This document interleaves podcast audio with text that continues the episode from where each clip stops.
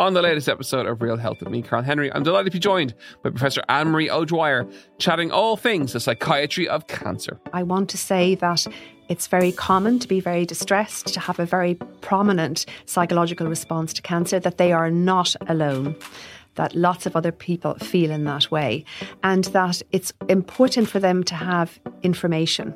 Information is power, but it has to be the right information. As ever, we're available on all podcast platforms.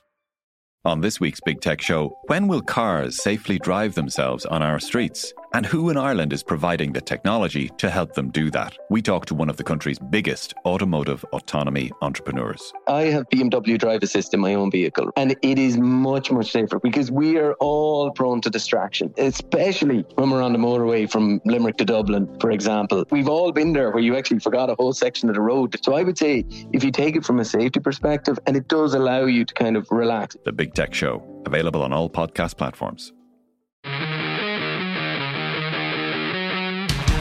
Thayer, O'Driscoll, Morgan, extra man is Fitzgerald. Oh, Fitzgerald is cutting back inside! Leinster have another! D'Arcy, O'Driscoll oh. through the legs, Rob Kearney, out to Fitzgerald again, step and score! Number two for him. Well, the Champions Cup quarter final weekend did not disappoint as we were treated to two cracking games on Saturday. Leinster march on to the Champions Cup semi final where they will face Toulouse after a very impressive victory at Welford Road after they opened up a 20 0 halftime lead over the English League leaders. Toulouse booked their final four place in the most dramatic of all circumstances, beating Munster in a penalty shootout at the Aviva Stadium following a 24 all draw on Saturday afternoon. It was an absolutely cracking atmosphere there. Welcome to the Left Wing Podcast. Will Slattery here with Luke Fitzgerald as always. Luke, you know, we talked it up quite a bit last week, and God, it did not disappoint. We what a weekend of rugby that was. Yeah, unbelievable, wasn't it? And uh, a bit of a throwback to to Leinster's uh, 2009. That year, uh, that Leinster won the Heineken Cup with the semi final, the Cardiff Leicester um, kicking uh, kicking battle uh, in the Munster Toulouse game. Really, really tough way for Munster to go out. I really felt for them. I thought there was a huge performance. I thought there was loads of things that they can be very proud of. Um, you know, I thought it, it's still an opportunity miss. I thought some of the kicks and things like that, they probably you know could have gone over. I thought their defense was an area where I still think they can. There's there's there's scope for growth in that area. Um, you know, too many missed tackles. We'll probably talk a little bit more in depth about that game later on. But yeah, brilliant game of rugby. Hard to, to tear your eyes away from. A real throwback to what I would remember about the the, the Heineken Cup knockout stages. Um, and yeah, I mean, the other one that really stands out was probably the uh, Leinster Leicester one. That was an impressive win, as you mentioned. Welford Road is really, really difficult place to go. I think Leicester are very difficult to beat there, have a very, very strong home record again. I think it's what they've built this new resurgence on is, that really impressive home form. So um, they never got out of the blocks really uh, in, the first half. I mean, as you alluded to, uh, you know, 20 0 at halftime. It looked like it was a foregone conclusion. They fought back well in the second half, and Leinster will have some as a bit of food for thought, I think. Some areas to work on, probably a good thing, um, because it was in the tight exchanges, and you know they're going to have a massive challenge this weekend against Toulouse. Um, but I think overall, if you look, I mean, some of Leinster's key guys kind of they were, they, I thought they managed them off the pitch, you know, reasonably early. I think they were able to do that. Um, and I think, you know, they did finish the game in the Leicester 22 with a pretty much a gilt edged opportunity. It looked like they they kind of threw that one away. So yeah, it was a strong, strong start and a you know reasonably strong finish, and they did enough. And they were clinical at times in that second half too. They looked like a team who are, you know, comfortable and and looked like they you know, they have all the makings of a champion side. I think, uh, albeit with two massive challenges to come if they if they achieve that. But um, yeah, impressive win uh, from from Leinster and and some great games, some really great games yeah, we're going to get into them in a bit more depth today. We're delighted to have Cian Tracey back in the show. Cian, how are things? All good, lads. Great weekend of rugby. Thoroughly enjoyed it. So, yeah, looking forward to chatting about it. Yeah, it certainly delivered on the hype. You know, there was a lot to look forward to between the Leinster and the Munster game, and we got two crackers uh, last Saturday. We might start with the winners, uh, Leinster, who go on to play Toulouse this Saturday at the Aviva Stadium already. A lot of tickets sold for that, which is good to see, given how great the atmosphere was on Saturday between Munster and Toulouse. But you were over in Welford Road. We discussed it with you at length last week you know, the damage was done in that first half, 20 0 up at half time against the league leaders in the Premiership is some going in a stadium where they hadn't been beaten in over a year, I think. You know, for you, what did the damage in that first half? Why were Leinster so dominant? How did they build that score? They were bloody good. I thought. Um, I know they were really impressive in the previous round of 16 game at the Aviva against Connacht, but I thought this was next level altogether, particularly against the, the quality of opposition. I will say, I, I, when we were chatting last week, I do think it came true that we saw the Premiership is not what it's it's all, it's all hyped up to be, and I think we saw further evidence of that. But I wouldn't take anything away from Leinster's particularly first half performance. I mean, you mentioned it there, Will. They hadn't been Leicester hadn't been beaten there all season. Le- Leinster had actually only won one of their previous four four times playing there. So um there, there, there, was there was so much at stake, and I, I, had to laugh actually because I know Luke. Um, every time we mention Welford Road, brings up how they used to, you know, flood the dressing rooms or whatever. They actually, I don't know if you saw it, but they, they actually did that for the warm up for the pitch. So I couldn't stop laughing. Um, we were there quite early because we went to to watch the the Munster game, um, obviously, which was, I mean, if you could have been in two places at once, if ever it was, that was the time. But basically, Leicester had really heavily watered the side of the pitch where Leinster were warming up. Um, which was gas. So whatever way the toss went, uh, Leinster were playing up to the opposite end, if that makes sense. But at one stage, in the first half. I don't know if you, you remember, but George Ford like slipped as he was going to catch yeah, the ball. catch a high ball. Yeah. but that was that was at the side of the pitch that they had watered really heavily. so right. when when I saw that and Leo Cullen was kind of laughing about it afterwards, I thought of you, Luke, when you were saying that you, they used to do that to the dressing room. So um, look, like Leinster had to co- overcome a lot, but I thought they were seriously, seriously impressive. I like I was making the point last week that I always felt that Leicester were were going to look to take the game uh, to Leinster up front. And while they did have a couple of issues in the second half, which I'm sure we'll get on to, um, I thought they were more than able to handle that and were actually like clearly better than the Maddit. And then, like we said, their backline was was superior as well. So they were really well armed, I think, for the kick heavy approach that Leicester were always going to bring. I think they were really clever in how they went about it. It was like so noticeable that they constantly kept two in the backfield, uh, whether it was Hugo Keenan and James Lowe or Hugo Keenan and Jimmy O'Brien. So what that did was it just allowed them to counter attack. And you think back to the first try um, that Josh van der Flier scored, that actually came off um, a counter attack, which was a brilliant move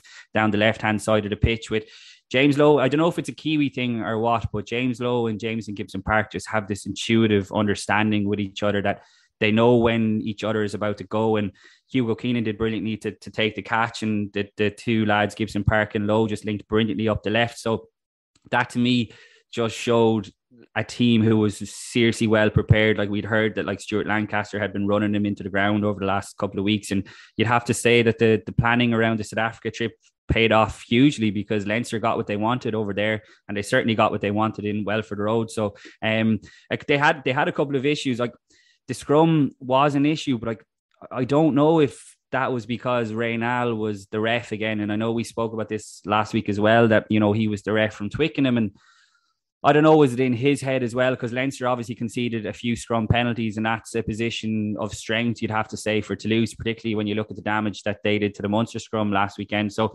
and I thought the maul defence as well is something that's going to have to really improve. Um, both of Leicester's tries in the second half actually came off Leicester getting plenty of joy from from the maul. So there are a couple of issues that they'll need to improve. But I think it was like my feeling having been in the ground at halftime, they were 20 nil up. Like I genuinely thought that Leinster could seriously pull clear even further. I know Leicester were always going to have a bit of a purple patch, but I think it was probably a blessing in disguise that they didn't because they you know they saw a couple of areas that they need to work on they didn't no one really got carried away at the full-time whistle so i think all in all it was a really really professional performance, and I don't think the the scoreline in the end actually reflected how how dominant Leinster were. And it's the second year in a row, Luke, that Leinster have gone to the league leaders in England. They did it to Exeter last year at the same stage, and you know produced a really comprehensive performance. What what kind of jumped out to you? Cian touched on a few things there, but from your perspective, what kind of ultimately swung at Leinster's way? I thought Leicester were very poor in the first half. Their handling their handling uh, skills were were way off. They looked like the occasion kind of got to them.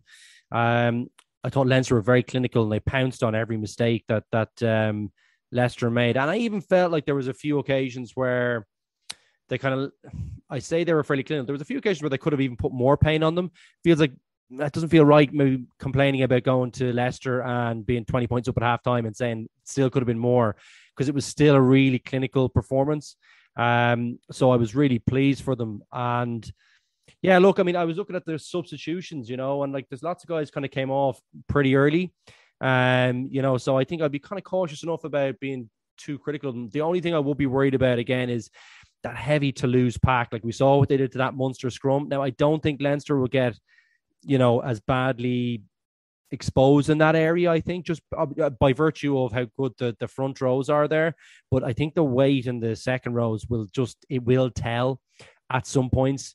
Um, the only thing I would say is that I think they play a better. They're they're Leinster are better than Munster are playing a faster game, and I think Munster showed that that's the way you play that pack.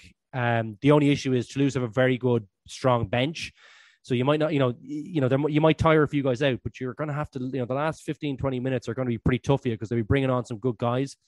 But uh, there's a blueprint for kind of troubling both teams from both matches, I think. Um, interesting to see. Like, I don't think Leinster will make as many backline defense errors as Munster did for the tries. I mean, I think Munster will look at it and go, you know what? That was a bad one to let in. Um, even though they were under the caution, a few of them, I think there was a few occasions where they'd be disappointed with their defense. I don't think Leinster will be as bad in that area. Um, but I think they'll still have trouble with the maul. I think they'll still have trouble with the scrum. Uh, it's a huge, huge second row pairing uh, and massive front row that that Toulouse have. That it is very difficult to contain. And we saw what like you know uh, La Rochelle did to Leinster last year at this stage, and what that that that Saracens pack have done to Leinster on a couple of occasions too. So I think this is a massive test for them. Um, I think if they can get through this one, I think they'll have another massive test, and there'll be all the areas that we've been a little bit concerned about with Leinster to come back to the match and not to be looking too far ahead. I did think they were very clinical. I mean, I think um, you know Johnny Sexton was outstanding in that first half. Um, you know, I think barely put a foot wrong. He's so good in the big games. And Leinster's front line, that that Sexton Henshaw Ringrose front line is so they're so difficult to break down and physical. Like when the team is humming and the pack are playing well, those guys seem to put the team in great positions. Um, and they're very hard to contain because they're all physical. They all make good decisions. They can all ball handle. Um, and they're a real, they're a real difficult kind of nut to crack, I think. And Toulouse will have their hands cut out uh, tr- trying to beat them. So, very good performance, stuff to work on. As Cian said, probably might work in their favor. Um, but I think they look at that Toulouse team and think there's there's areas where they can attack too. Cian, you know, Leinster for the first time, you know, they're dealing with going from a quarters into a semi final. Traditionally, it'd be like a three week gap, and you'd have a lot of time to prepare and decide on your team selection. You know, what, what way do you think Leinster will approach the team selection? Do you, do you expect them? Because if you look at the team, it, it's a very settled team now. Like it's like the Ireland front row, the Ireland back row, half back center is basically the back three. A lot of those guys are pretty much nailed on, even though the, the strength and depth gets talked about a lot. Like I, I find it hard to see too many changes being made, even though ideally you might like to rotate maybe one or two guys from the bench into the starting team. How, how do you see them going in that direction? I'd be shocked if there was any changes. I mean, you could look at a guy like Rhys Ruddock, who's always good against the French teams, but I just don't see them, you know, upsetting that back row who were really good. I thought Caelan Doris was outstanding as well again last weekend. He's just so good at getting you over the game line. And we we did flag this last week as well. James Ryan's James Ryan's return was absolutely massive. It was actually First of all, it was amazing he played so well after having such a long layoff. But when you take that separately, I actually thought it was one of his best performances in such a long time. I mean, the two lineout steals were the highlights, but he was so good defensively as well. The Henshaw try, did you see his clean out for the Henshaw try? I think it was on Tadhg Furlong's on his right side. Like it was, he looked mm. so strong. It was a brilliant clean out. Then it was basically, it looked like a walk in, but really it was because of a good carry by Furlong, but a great clean out by by Ryan. Jeez, he's so yeah. like when he's on form, when he's doing the simple things in his head, you know, and he executing them, he's still brilliant, isn't he? They're the they're the kind of things that do go unnoticed. You're dead right to flag it because that's what he's so good at. And I felt like over the last couple of years, maybe he was being asked to do too much of everything rather than letting him actually be good at what he is. And I think when you have a Ross Molony in there as well, like they complement each other well. But I do think I agree with Luke fully. It's a massive test going up against this Toulouse pack in an area that, you know, they have been caught short clearly because that's why they're bringing in a guy like Jason Jenkins next season. But I thought being there, it was like Welford Road is such a class stadium because even from the press box, you're really close to the action and you get like a real kind of strong sense of what it's like. But I was really impressed by the actual physical and conditioning of the Leinster players. I just thought they looked.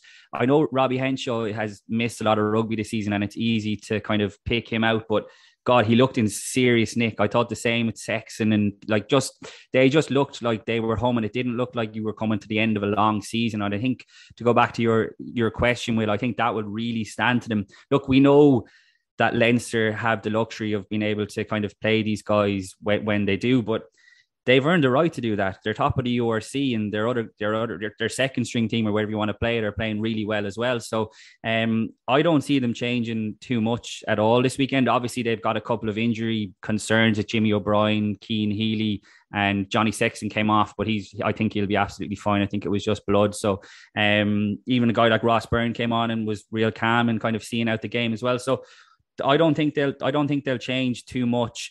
But I think they will need to tighten up a couple of the areas that I mentioned earlier. Luke, just to touch on James Ryan in a little more depth, because obviously he's had his, you know, injury problems, you know, be it concussion or there was over the COVID period, he's had other, you know, injuries that have kept him out. And then even there's been some form issues. Like you go back to 2018 when Leinster did the double and how influential he was in basically his first proper season. You know, to get him back to form, like it's an interesting kind of time in his career, isn't it? Uh, you know, a few weeks ago we, we were talking about Jacob Stockdale. They were part of the same under twenties team about a guy who kind of lost his place a little bit for a while, and now James Ryan maybe similarly with, with the injuries in the form line, like he hasn't probably been as good as he was at the start. But if he can get back to where he was, he's such an asset to have. Yeah, I think so. You know, and look, I'd say Leinster were quite a bit ahead of the opposition at the time that he came into. You know, you know that first season. I think they're probably closer to the pack now. Even you know they might be a nose ahead now, but so so it's a bit more of a challenge for him. Um, what I would say is I think I felt like he was probably trying, and it wasn't actually that I thought he was being asked to do too much. I think he took on too much himself. I think he was trying to like the amount of penalties that he was giving away. Um, like it's always my biggest um thing with Itoje getting all the praise that he does. Like he can be, he is such a good player brilliant. I think Ryan's in a similar mold, gets through unbelievable amount of work, etc. But when they have a bad day, I felt like they're trying a little bit too hard to make the game come to them. Um, or sorry, take the game by the scruff of neck versus letting the game come to them a little bit, um, and, and picking their moments. And I thought he was a, there was a period where he was kind of giving away a lot of silly penalties, just for just like almost trying too hard to make an impact on the game. Whereas really, someone like him, I felt like it was the amount of work he was getting through, and he, every bit of work that he got through, whether it was a centimeter forward, he was going in a carry, or a centimeter back, he was sending someone someone back in a tackle, or whatever it was. I felt like that was what his real value was versus kind of like big moments. You get one or two of them, that's great. Um, but they kind of come to you. I thought he was chasing those things, but I think he looks a bit more settled now. I think he's in a good position, hopefully injury permitting, to to kick on and have a great tour in the, in the summer, provided he stays injury free. But I think to have a big impact with this Leinster team to close off the season, I think he's really, really important to the team. Actually, um, you know, uh, Fardy gone. Uh, you know, you've got uh, Dev Toner, probably, you know, he's on the way out really um, after a glittering career. But um, Ryan has to step into that uh, void. And yeah, I mean, he hasn't been around, I suppose, but I think he's well able for it. And I think um, he doesn't need to try anything too much or like too far out of his comfort zone to have a really big impact on games and to be the player that we know he can be. And I think we saw parts of that on the weekend at different points. And I think it's a great foundation for him to kick on and, and as I say, really be important and key guy for Leinster at the, the end of the season. Yeah, it's funny you mentioned Maro Itoje there. So I was watching the Saracens Gloucester Challenge Cup quarter final on Friday night, and Key, you mentioned earlier the Premiership and the standard of it. It's like worth remembering that Saracens have been kind of gone for two years, and they're still a very formidable team. I'm really interested to see when they do return to the Champions Cup next year. Maybe even play Leinster again for you know the fourth match they played over the last couple of years potentially. But they're still a very formidable outfit. I will be interested to see how they kind of cope when they do get back in, and if they're still as good as they were a couple of years ago we, we might turn our attention to the Toulouse Munster game, Cian. Obviously, we'll, we'll touch a, maybe a little bit on Leinster Toulouse in, in a minute, but first, the Munster Toulouse game. What an occasion! What an atmosphere! Like you know, we talked last week about you know moving it out of Thomond Park. I still heard a couple of people saying, "Oh, maybe they would have won," you know, had they, had it been there. But God, like the atmosphere was absolutely electric in the Aviva Stadium. I don't see how you could have really topped it. But what stood out to you in terms of how Munster went about their business? It, it was such a close run effort that they almost you know took down that heavyweight team that we've been waiting for them to do. Yeah, like uh, I've kind of heard this notion that it was another kind of classic Valiant Munster defeat and, and all this, but I, I don't think that was the case. I think this was a different. I think this was different to their previous uh, defeats at knockout stages, purely because they had a go. Um, I think their downfall was probably that they actually tightened up when they should have kept a foot in the throat, uh, which we can come on to. But this was different. Uh, like you said, the occasion, like if, if you could, if I could have been in the Aviva and Welford Road at the same time, it would have been ideal. And it was actually a pain because obviously the the penalties and extra time spilled over into the Leinster game. So you kind of have it on your, your laptop. But the first half of the Leinster game was so good that you couldn't take your eyes off that either. But even before it. That was a real disaster, by the way. Sorry to cut across you. What an absolute. Like, whoever came up with that. But you're like, sorry, even the other, the, the La Rochelle and Montpellier game on at the same time as Leinster. Like, that was, that's ridiculous. Carry on. Where honestly, that is have a look in the mirror moment. Like, what a, what a, what a blow up! Like I would have been glued to every single game. Uh, I mm-hmm. thought it was mm-hmm. crazy. Sorry to just to tally in that point. It was shocking scheduling.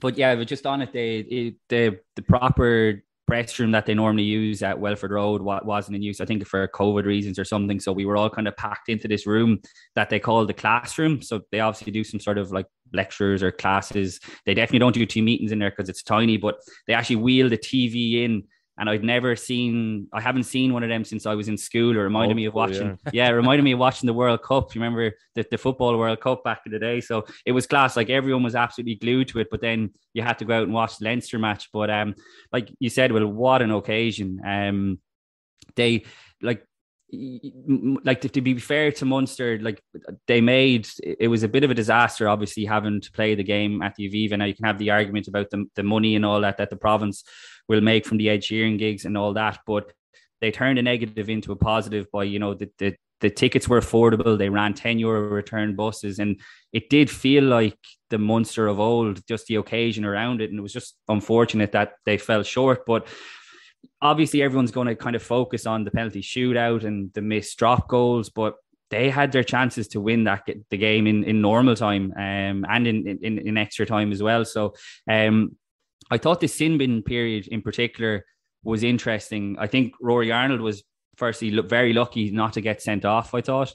Um, I don't know if you guys agree, but Munster Munster won that ten minute period three 0 but it was Toulouse were playing all the rugby and the momentum was really shifting. They brought their bench off early. Like, I mean, when you're bringing Cyril Baille, which by the way, like when I saw the teams, I was like, wow, that is such a statement to leave him on the bench, but it worked. And Mauvaka off the bench was absolutely outstanding as well. So the tide was beginning to turn. And even though Munster scored the three points and Toulouse didn't score in that 10 minute period, I just felt like that was a big win for Toulouse. And they came back into it at the end. And, you know, the drop goal attempts, like I just thought you needed to have a little bit more of a cool head. It's funny, like we we discussed this last weekend about going for Craig Casey or Conor Murray, and you know hindsight is great, and this is a, a, an utter hindsight thing to say, but it was just and it was an ideal time I think for Conor Murray's kind of calmness there at those last kind of couple of phases because.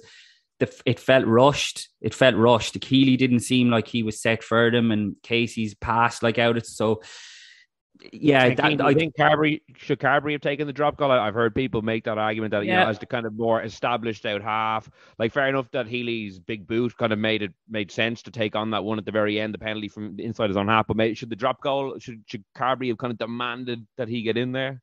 Maybe, and this is something that we've discussed certainly around with with the Ireland the Ireland situation that he's just like for all of Joey Carbery's strengths, and he has a lot of them he doesn't have, but he doesn't seem to have that kind of, you know, dogged spirit that like when we when we talk about it in terms of like trying to take the jersey off Johnny Sexton and perhaps that was you know another sign of it. Now I don't know. Maybe they had discussed if that situation had arisen as well but I just felt like you know Peter O'Mahony was off the pitch as well. And by the way he was absolutely immense like another outstanding game alongside Alex Kendellen who I just think is a star in the making, potentially a future Munster captain. Um, but I just felt like you needed a bit of a cool head there at the end because it was just a messy, messy attempt to drop goal.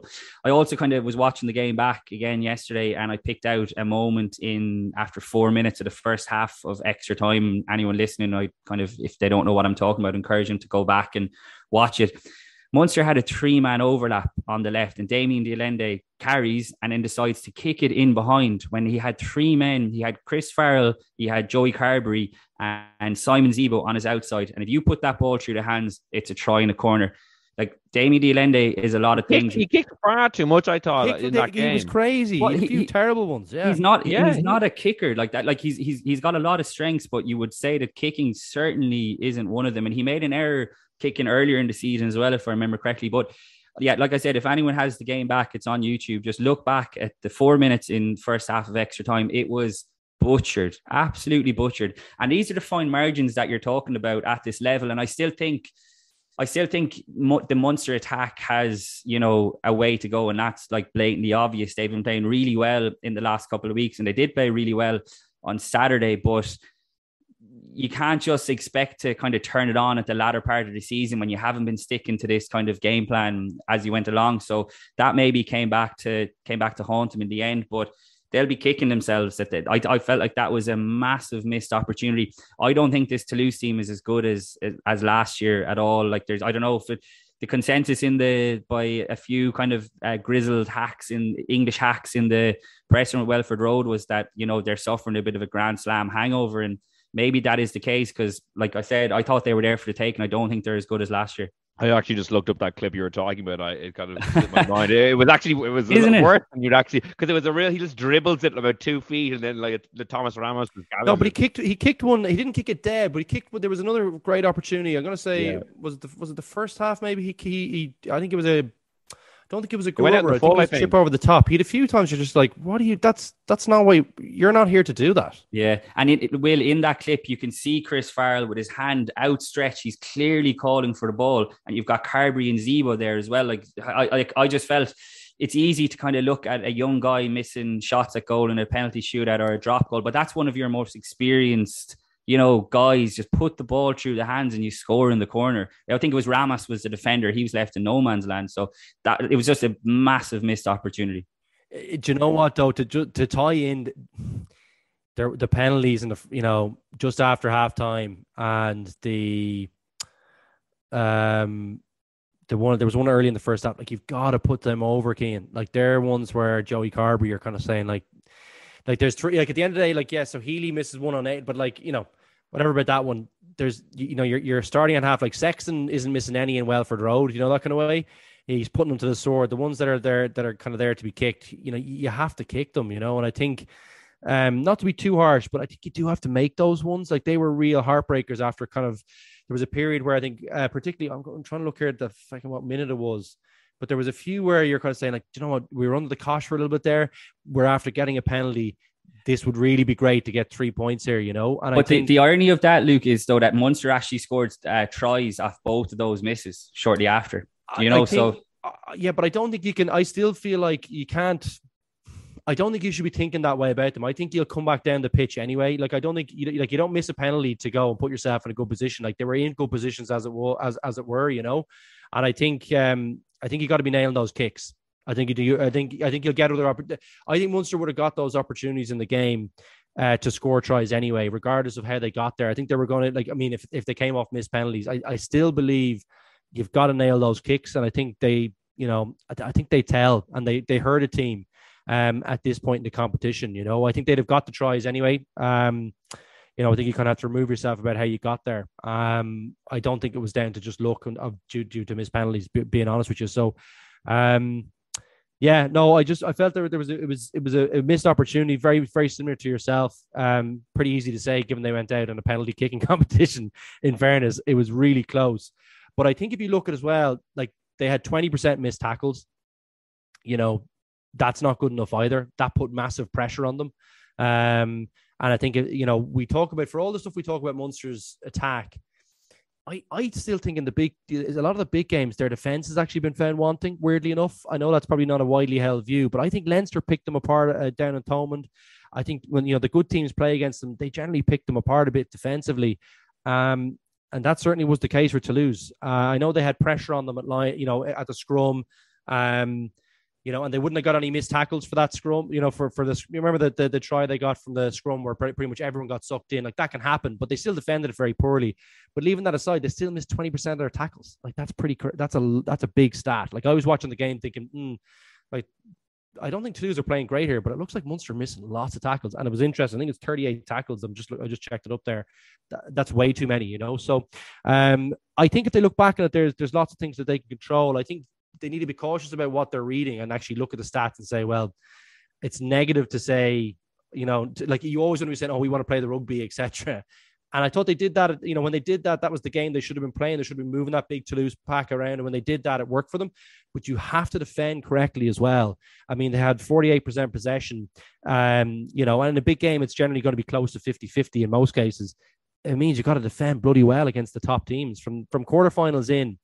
Um, so I thought that was kind of the losing of the game for them. I think they didn't. It's it's unsettling when your kicker isn't getting the isn't isn't knocking them over the ones that they should be getting, and and I thought they defended very poorly. Um, for a team that should be good, like it was it was guys that you're kind of saying mm, that's unusual for that person, you know. So, um, yeah, that was my thoughts on on on on the I suppose the reasons that they lost, you know, and what they'd be just just to come in on the defensive uh, piece of it because you know they, they lost to Toulouse last year's competition as well, and they conceded a lot of tries in Thomond Park. They conceded forty points that day, and there was two tries on Saturday that were very similar. Like Matthis Lebel again, his side step, like he killed JJ Hanrahan last year out of nothing, completely done Simon Zebo at the weekend, and then similarly the Romain Ntamack bouncing ball one, like Dupont got a try towards the end of last year's game as well, bouncing ball that, you know, a Munster player could definitely have probably made the tackle on Ntamack at the weekend. I think it was Dupont last year.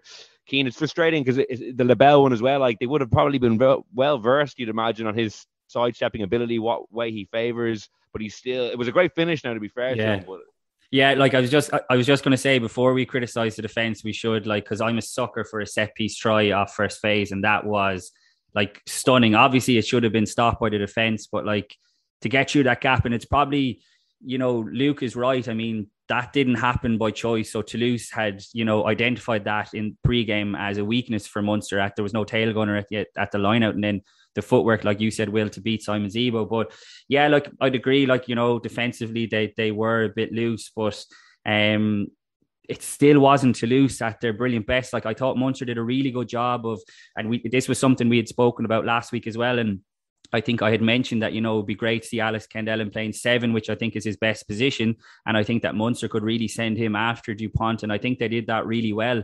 Um, like Dupont isn't playing anywhere near his best at the moment. And when your best players aren't there, they're they're kind of there for the taking. But I think if you're just to be positive for a second about Munster, I think a lot of their young guys fronted up really well again. Um, I know the scrum was a disaster, and like to see the manner in which Toulouse were winning scrum penalties against the head was just alarming. And like I don't know how many times we've been banging on about this on, on this podcast, and I've certainly been doing it in print. Like Munster need reinforcements in that front row. Uh, I thought a guy like Josh Wycherley played really well again, and I don't know if all the pressure was coming on his side. I actually think it was the, the tight head side is really the the issue, and you know they've got a couple of young guys coming through. Like John Ryan is going to Wasps at the end of the season, and Stephen Archer is still battling away, but I they've got Keenan Knox and Roman Salanoa coming through, and they're still young guys, but they haven't really featured in kind of any of the big games. They're still sticking with John Ryan and Stephen Archer. And my honest opinion is that you're not winning a Heineken Cup with those two.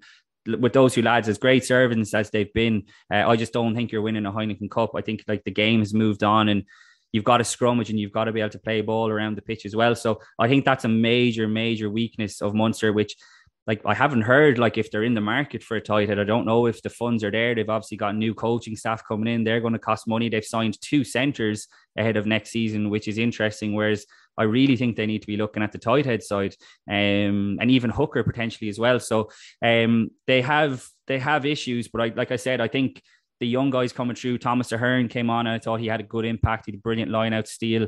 Um, like John Hodnett is playing really well this season. They've Gavin Coombs still to come back, and like I said, Ken, Kendellen, I just think is is probably the best uh, to pick out of a bunch of the young Munster players coming through at the moment. So we obviously had the podcast before it was confirmed last week last week that Mike Prendergast is coming in as attack coach. Denis Leamy is on the way, as far as I know, and it sounds like Andy Kyriacou from the academy is going to be promoted as well.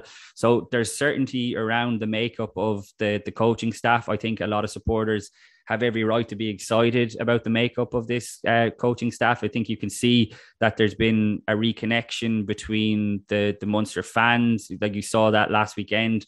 And look, they still have a lot to play for from now to the end of the season. I think it's good that they they'll they'll be really happy that they don't have a game. I think this weekend, obviously, they would much prefer to be playing in a Champions Cup semi final against Leinster, but just to kind of refocus the minds because they're obviously playing Leinster on Saturday week, which is going to be a massive game. And if, if Leinster win this weekend, or even if they don't, they're going to make changes for that game because they've already got the, the top spot secured. Um, so yeah, like there's a lot still to be played for. I think like Munster really need to be getting a home quarter final at the minimum, and potentially like they like they really need to be trying to get a home semi final as well. So there's still a trophy up for grabs. As bloody hard as it's going to win, particularly when you look at how well the South African teams are playing. They need to kind of pick themselves up and go again because they've done a lot of good things in the last few weeks that I think will set them up well for a big finish. Yeah, hopefully they don't have the same sort of hangover Ulster had after their disappointing defeat to Toulouse, where they went out that following week and didn't really perform against Munster. So, in terms of Leinster Toulouse, then Luke, eh, how significant do you think that extra time period will be, if if at all, in terms of giving maybe Leinster a slight advantage? As you said, they may where they had maybe the luxury of making a couple of changes in the second half against Leicester and getting some of the key guys off a bit earlier, whereas Toulouse had to kind of go foot to the floor for 100 minutes. They have to come back over to Dublin then next weekend. You know, is that kind of a firm advantage in Leinster's favour? Do you think? I do. Yeah, I think it is. Um, I think um, that would have taken it out of them, like Munster did. It was a very physical game. I thought. I thought Munster. Yeah, sorry. I feel like I might have been a little bit overly negative, but I definitely think they were the two. I just wanted to mention why I think they, they lost the game. Um, I thought they were brilliant, and you know, all, all credit to them. And I thought agreed with everything Cian says in terms of you know young guys stepping up and the senior guys stepping up as well. I thought it was a, it was a brilliant performance by by uh, by everyone. Um, you know, barring a few little errors. I think um, Toulouse will be tired after that. Thought they moved them around well at times. Um, you could see them trying to slow the game down when there was kickoffs from, you know, goal line kickoffs. There was guys walking back into place after kind of 18, 19 minutes. Um, there is a blueprint there for Leinster to kind of play a similar game, and it'll be interesting interesting to see if they can back it up so quickly.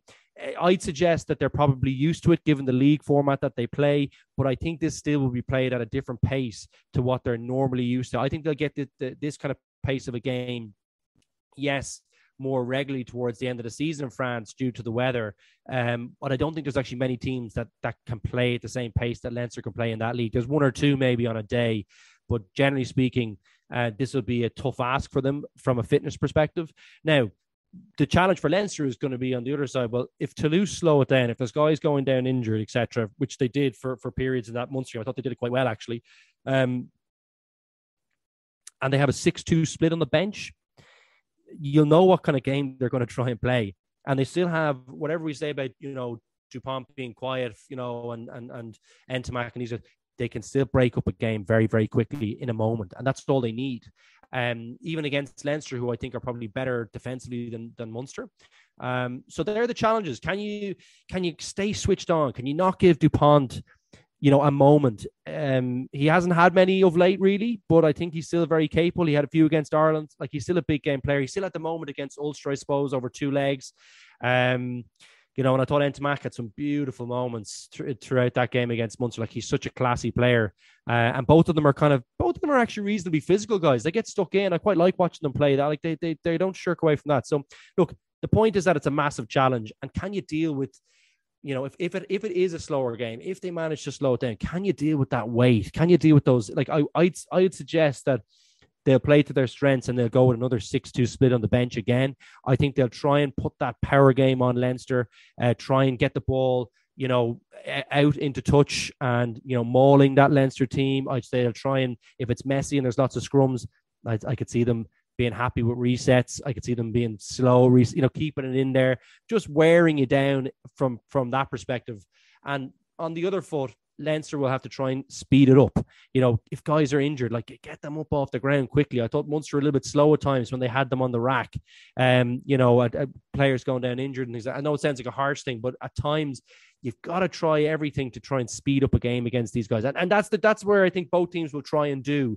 And I think it suits the way they play. So interesting to see who can impose their own strategy on the opposite team because I don't know about you guys, but this is going to be a fascinating fixture. I think this is. I I, I think it'll be really difficult for for Toulouse to turn them out to turn Leinster over. I think Leinster still have enough. Um, have enough bulk uh, in the pack to deal with with Toulouse. Um, but I think what you know the the all round play of Leinster, the, the you know the forwards and the backs combined, that kind of fifteen man rugby, they're difficult to contain.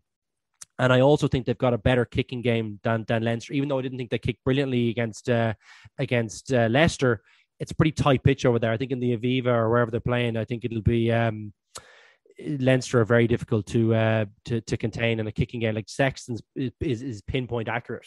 Uh, and I thought there was actually, even though Munster, I thought kicked a little bit too much, there were still good opportunities to expose them in the backfield at times. They were a little bit loose there. I think Leinster will, will see a few more of those opportunities and take them as well. So I'm backing Leinster for a win in it, but I think it'll be very hard fought. And yeah, Toulouse off a very tough, uh, you know, a tough, you know, with the extra time and that they will be tired, but I still think, uh, you know, very tough to turn over. But Leinster will have enough, I think. Yeah, Cian, like it's an interesting one. Like when I look at Toulouse, you mentioned it earlier, and I, I think I said this last week before the Munster game as well that they're not as good as last year. I don't think. You know, if you even look at their results in this tournament, like they were beaten pretty comprehensively by Wasps in the pool stages. They lost to Ulster. Now I, I know there was a man sent off. They only drew it with Munster ultimately. I know they went through, but they only drew the game. And Munster were missing a number of key players: Tadhg Beirne, Gavin Coombs to name two key guys in the pack. Dave Kilcoyne as well. And like it is a tough turnaround, like in terms of you know after an extra time game coming back to the Aviva where Leinster are so strong. Leinster are going to be, you know, the, those key guys who took the two weeks off will be a lot better for that game last week. I actually think there's a kind of a scenario where Leinster could win this seven to ten points. You know, if they, if it gets away from Toulouse, like the semi final maybe in 2019 where it was close in the first half, but Leinster just kind of turned on the style and maybe kicked on. Am I am I kind of a bit overconfident there from a Leinster perspective? No, you're probably saying similar things that I said about the Leicester game last week, and and they came true. Like, I mean, I think like you're right to be confident because, like, you know, acknowledge again that this is basically the Ireland team that you're watching, and they're playing so well. And like I said it earlier on, their conditioning is just so impressive for this stage of the season. Like just on Toulouse, and the kind of point you're making, well, they've only won two games that they've actually played in 80 minutes, and one of them was against Cardiff. Like it's it's kind of it's bizarre, really, just the, the format. And you know what? Leinster and Leo Cullen like were really, really pissed off that you know, the manner of the 28 nil walkover that they had to give. And that's ultimately how they ended up in Welford Road. And I go back to what I said about, you know, them getting tested in the second half, maybe being a blessing in disguise. I think playing that game in Welford Road is a blessing in disguise as well. And now that they've come through it, because I think it's an ideal stepping stone into this game this weekend. And Leo Cullen and the, and the coaches, Stuart Lancaster, are definitely fed up of people like me asking them about, you know, the physicality question. Have you kind of closed the gap? And this is the test. I, I, didn't think last week was going to be that proper kind of heavyweight top level European pack, but this is. And like Luke says, I, I'd be shocked as well if they don't go for the 6 2 split off the bench. So, like the, the big question is over this game have Leinster closed that gap that they were kind of fell short in against like Saracens and La Rochelle over the last couple of years? And you'd have to say a couple of key factors in that would suggest that they've definitely narrowed it. I think we'll we'll find out if they've if they've closed it properly. But you look at Andrew Porter switching to loosehead, you look at Ronan Kelleher, and now you have Dan Sheehan, who, by the way, um, you know, I was saying how when you're at the game, you can see the conditioning, like you can appreciate more when you're like at the Aviva, you're you're up really high, but at Welford Road, you're really close.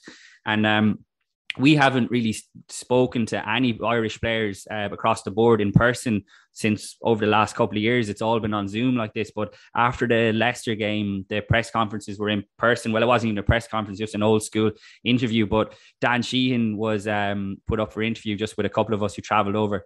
Lads, like I know people say, "Oh, he's he's a big hooker," but like I was couldn't believe how how, how, much of a unit this fella is standing next to him. I'm not the tallest uh, person in the world, but so I'm like I'm not a good judge. But honestly, like I was like, wow, this fella, this fella is enormous. So that makes a big difference as well, particularly when you've got Peato Mauvaka coming off the bench as well, who is a key player for Toulouse. Will probably start for any other team. So you look at how well Josh van der Flier is playing.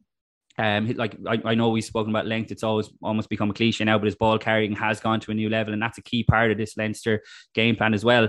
And I also think Jamison Gibson Park is playing super, super rugby. Now he's being helped by you know the work that the pack are doing, but the speed, like he's key to the tempo that Leinster will need to play at this weekend. And yeah, I, I just think they have more weapons now um, than they had in the last couple of years. And now it's probably just about proving that they have. And I, I think you, you can't you can't underestimate how how hard it's going to be for Toulouse. To, it's not just the kind of the physical kind of tiredness that they'll have, but mentally as well to have been taken through that penalty shootout. Even though you'd have to say that the, the likes of Dupont and and Ramos, they were just so cool, weren't they, in that penalty shootout? Particularly Dupont. I know he had the kicks from in front, but I was watching. We had a little chat with Conor Murray when the two when the two lads were kind of waiting for others to kick. So, um, another point that Luke Luke made that I couldn't agree with more. They they might not be at their best, but all they need is a sniff, and we saw that against Ulster, uh, particularly in the the second leg in Belfast. Again, Toulouse weren't at their best, but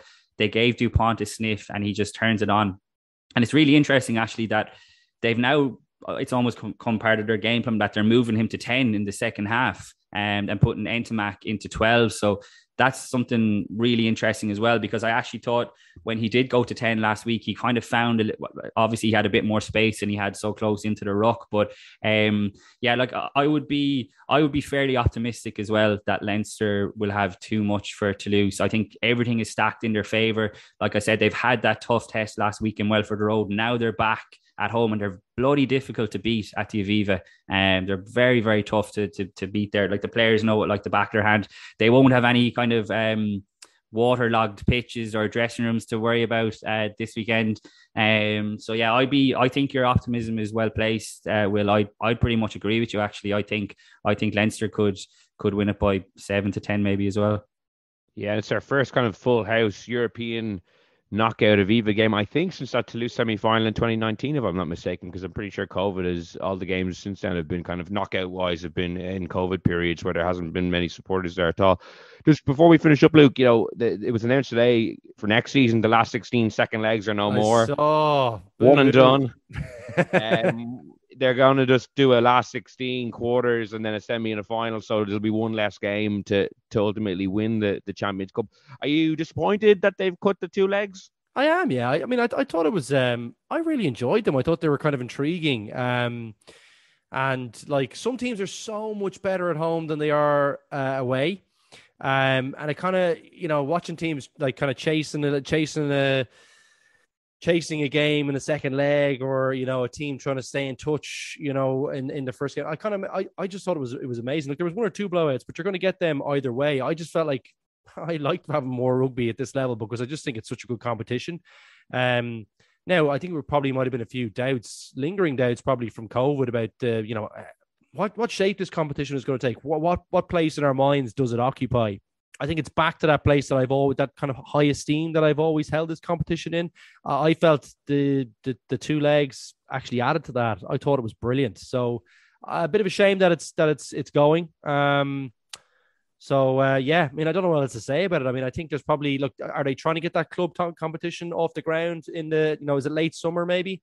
Um, you know, maybe that's a reason why. Maybe they don't want to have a, uh, you know, that, that that one more game in that because they think they're going to get it on the other side uh, in that competition. But um, feels like a shame to scrap it so quickly. Yeah, Cian, what's your thoughts? To be honest, I'm less disappointed about that the two legs are gone, but I'm more disappointed that uh, we're not just gone back to the normal format of the pool stages. Like I, like I've said this before in the pod, like I'm just more of a traditionalist. I like the the pool stages, um, and they're, they're obviously cut short again this time. And it's you know, and you have that the, the, way it's set up now, it's just a little bit harder to follow than what it was back in the day. I just think like they shouldn't have changed it. And just to like, I was funny. I was reading um, a French publication over the last uh, yesterday, I think it was. And so obviously there's three French teams in the semi-finals, as we're probably mentioning the other semi-final too in a sec. But um, their kind of their their question that they were posing was um, is this a bad thing for French rugby because they haven't secured their top 14 playoff spots yet? And I was going, wow, like, you know, that just kind of shows where the, the French mindset still is at. I think Ronan O'Gara coming into La Rochelle has done an unbelievable job because he's kind of probably changed that mindset a little bit that, you know, the Champions Cup is kind of massive, but in France, the, the Bouclier is still it's still the one that, that that that they all want to win. And I was kind of not surprised, but I was a bit like, you know, they were almost looking at it negatively that there was three French teams in and they're competing on two fronts now. So um yeah, I think it'll be interesting. And like there's plenty of Irish interest in the in the second semi final between La Rochelle. Obviously, you have Ron O'Gara and Donnacha Ryan on the in the forwards coach, who's probably someone who's gone under the radar a little bit this season, probably because Rog gets all the headlines. So, um, be interesting to see that and you, how good are that La Rochelle pack as well. And obviously, they're going up against Racing, and Munster fans will be watching them even closer now just to see the nuances of their attack with Mike Prendergast coming in. So, um, I actually fancy. Actually, it's funny like La, La Rochelle are Racing have ran into the same problem as Munster did because they have a concert in La Défense Arena this weekend, so they can't use that. Which, like Thomond Park, in a very different type of stadium, but I think that gives a massive advantage to uh, to La Rochelle. Um, they're playing the game in Lens; they're not even playing it in Paris, so very similar to what Munster had to do last week. But I fancy La Rochelle. I don't know. What, what would you guys agree?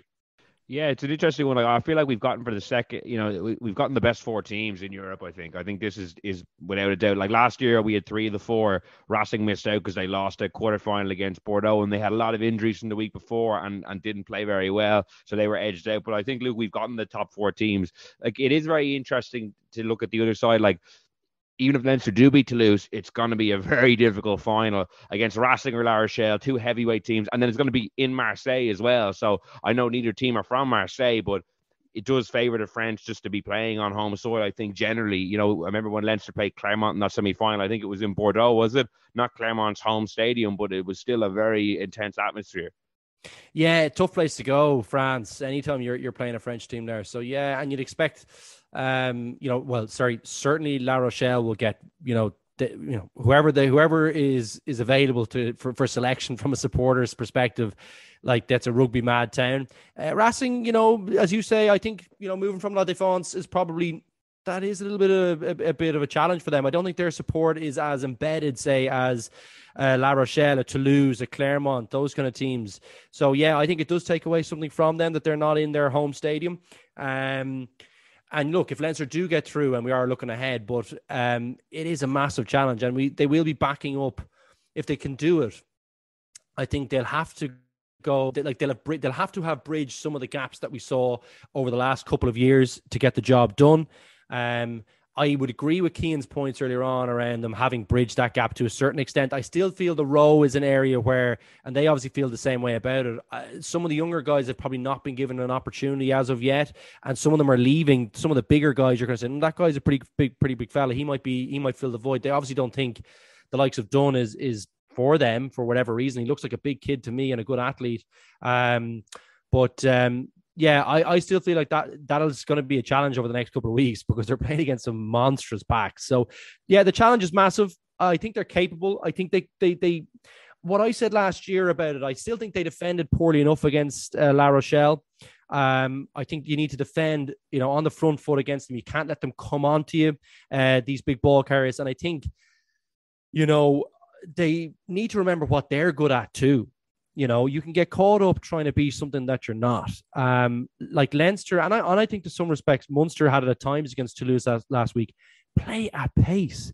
Like even that kind of one out passing, you know, like if you look at the Munster tries in the first half, like there was no excuse for for Toulouse being like they got bullied in the tight exchange at the start of the game.